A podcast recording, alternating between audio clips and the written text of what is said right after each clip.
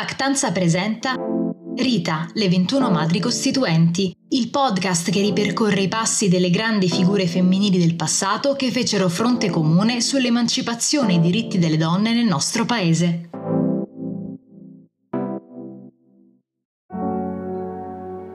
Nel Mercante di Venezia, l'opera di William Shakespeare scritta alla fine del Cinquecento, emerge la figura fondamentale di Porzia, che travestita da uomo difende e salva come magistrata e quindi profonda conoscitrice della legge la vita di un innocente. L'esempio di Porzia, che con competenza, clemenza e misericordia indossa i panni della giurista, venne utilizzato all'interno della seduta dell'Assemblea Costituente del 26 novembre 1947 da Maria Maddalena Rossi.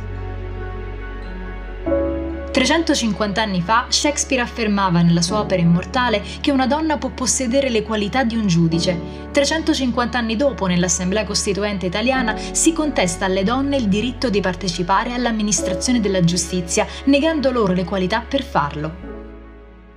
L'accenno di questo appassionato intervento mostra il carattere e gli obiettivi che si pose Maria Maddalena Rossi. Quando si iscrisse alla facoltà di chimica presso l'Università di Pavia, Maria Maddalena credeva di aver ottenuto tutto ciò che desiderava. Era nata nel 1906 in una piccola cittadina della provincia pavese, Codevilla, dove aveva potuto, anche grazie alla famiglia benestante, sognare a occhi aperti. Il padre Antonio, amante della poesia, era segretario comunale e ispettore dell'irrigazione del paese, mentre la madre, Agostina Bianchi, molto amica di Antonio Gramsci, tra i più importanti fondatori e dirigenti del futuro partito comunista, si occupava degli otto figli. Eppure, nonostante la vicinanza della famiglia agli ambienti antifascisti, fu in quella facoltà fatta di formule, miscele e reazioni che scoprì come il mondo non fosse così semplice, come non fosse tutto uguale. Iniziò a capire, ritrovandosi spesso da sola a seguire lezioni universitarie così piene invece di uomini, che le differenze esistevano ed erano molto forti e marcate. Dov'erano le donne? si ritrovava spesso a pensare. Conseguita l'ambita laurea nel 1929 a 23 anni, lavorò in una farmacia di Voghera dove ne divenne anche la responsabile, per poi trasferirsi prima alla Spezia, in un'altra farmacia, e poi a Milano, occupandosi presso l'industria farmaceutica Zambelletti. Lì incontrò quello che sarebbe stato suo marito, il chimico Antonio Semproni, fervente antifascista. Anche all'interno dell'azienda, Maria Maddalena prese coscienza dei soprusi che la circondavano, anche come donna. Assieme ad Antonio nel 1937 si iscrisse al Partito Comunista d'Italia, partito allora clandestino, cominciando a respirare a pieni polmoni voglia di giustizia e libertà tra le file antifasciste.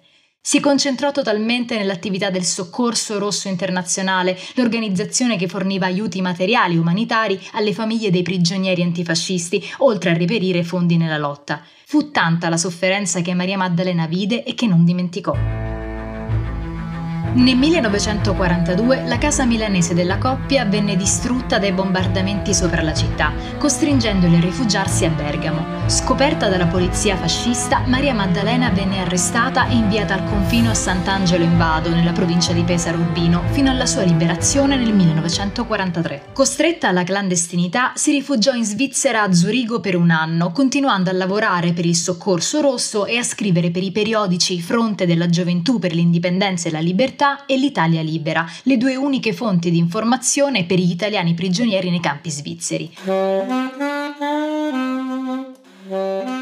Rientrata a Milano nel 1944, fece parte della redazione clandestina dell'Unità, preparandosi alla liberazione del 25 aprile 1945. Alla fine della guerra, Maria Maddalena Rossi venne nominata responsabile della commissione femminile del partito per poi essere eletta nel 1947 presidente dell'Unione Donne Italiane e nel 1956 vicepresidente della Federazione Democratica Internazionale Femminile. La sua intensa attività a favore dei diritti delle donne cominciò a essere serrata. Il 2 giugno 1946 fu eletta all'Assemblea Costituente con 11.842 voti nel nono collegio elettorale, assieme alle altre 20 madri costituenti e diventando anche membro della Commissione per i trattati internazionali.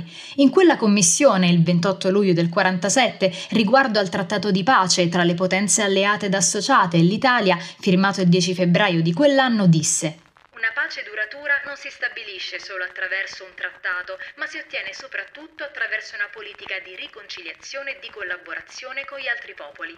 Di questa politica in particolare l'Italia ha bisogno se vuole ricostruire in piena libertà il proprio destino, se vuole riacquistare il posto che le spetta fra le nazioni libere e democratiche. La pace era fra le sue priorità, assieme alla condizione delle donne. Maria Maddalena Rossi svolse molti interventi in seduta plenaria e sul progetto della Costituzione per il riconoscimento della parità femminile sia nella famiglia che nel mondo del lavoro, con l'obbligo da parte dello Stato di tutelare la famiglia e l'uguaglianza morale civile dei coniugi, ritenendo che solo la parità dei sessi può garantire la nascita di una moderna famiglia democratica. Si dichiarò fermamente contraria al principio dell'indissolubilità del matrimonio e lottò con passione insieme a Maria Federici e Teresa Mattei per l'accesso delle donne alla magistratura. Nuovamente eletta nella prima e seconda legislatura, si batté anche per snellire i procedimenti di adozione, ma è del 1952 un suo importantissimo intervento, inserito a fatica in quell'ordine del giorno a causa di uno scandaloso ostruzionismo anche da parte dei suoi compagni di partito, che le permise di cominciare ad abbattere pregiudizi e ipocrisie ancora oggi gravemente presenti nella nostra società. La mancata liquidazione, dopo sette anni dalla fine della guerra, di circa 60.000 pratiche di pensione, indennizzo e cura per le donne e le famiglie vittime delle violenze sessuali e fisiche ad opera dei Goumier francesi, i membri del corpo di spedizione francese in Italia e chiamate poi marocchinate, in particolare nelle province di Frosinone e Latina. Violenze di cui furono vittime oltre 25.000 donne italiane. Conosciamo le madri che hanno perso i figli, le mogli che hanno perso i mariti. Noi le amiamo, le onoriamo, manifestiamo loro la nostra intera solidarietà. Ma queste donne no. Per queste non c'è conforto possibile. Si devono nascondere come se si sentissero infette anche moralmente. A queste donne si vorrebbe vietare di parlare della loro sventura, di riunirsi, di reclamare in nome della pubblica moralità. Il governo dimostri almeno di voler provvedere alle vittime più dolorose della guerra che si è appena conclusa. Denuncerà in quella seduta. Nel 1963 decise di non candidarsi alla Camera dei Deputati, ma non abbandonò la politica. Divenne infatti sindaca di Porto Venere in Liguria nel 1970.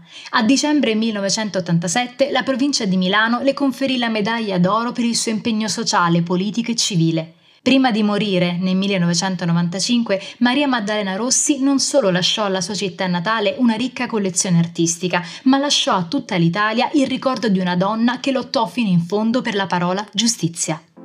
Termina questa puntata di Rita, le 21 madri costituenti. Io sono Caterina Caparello, vi ringrazio per l'ascolto e vi aspetto alla prossima grande figura femminile.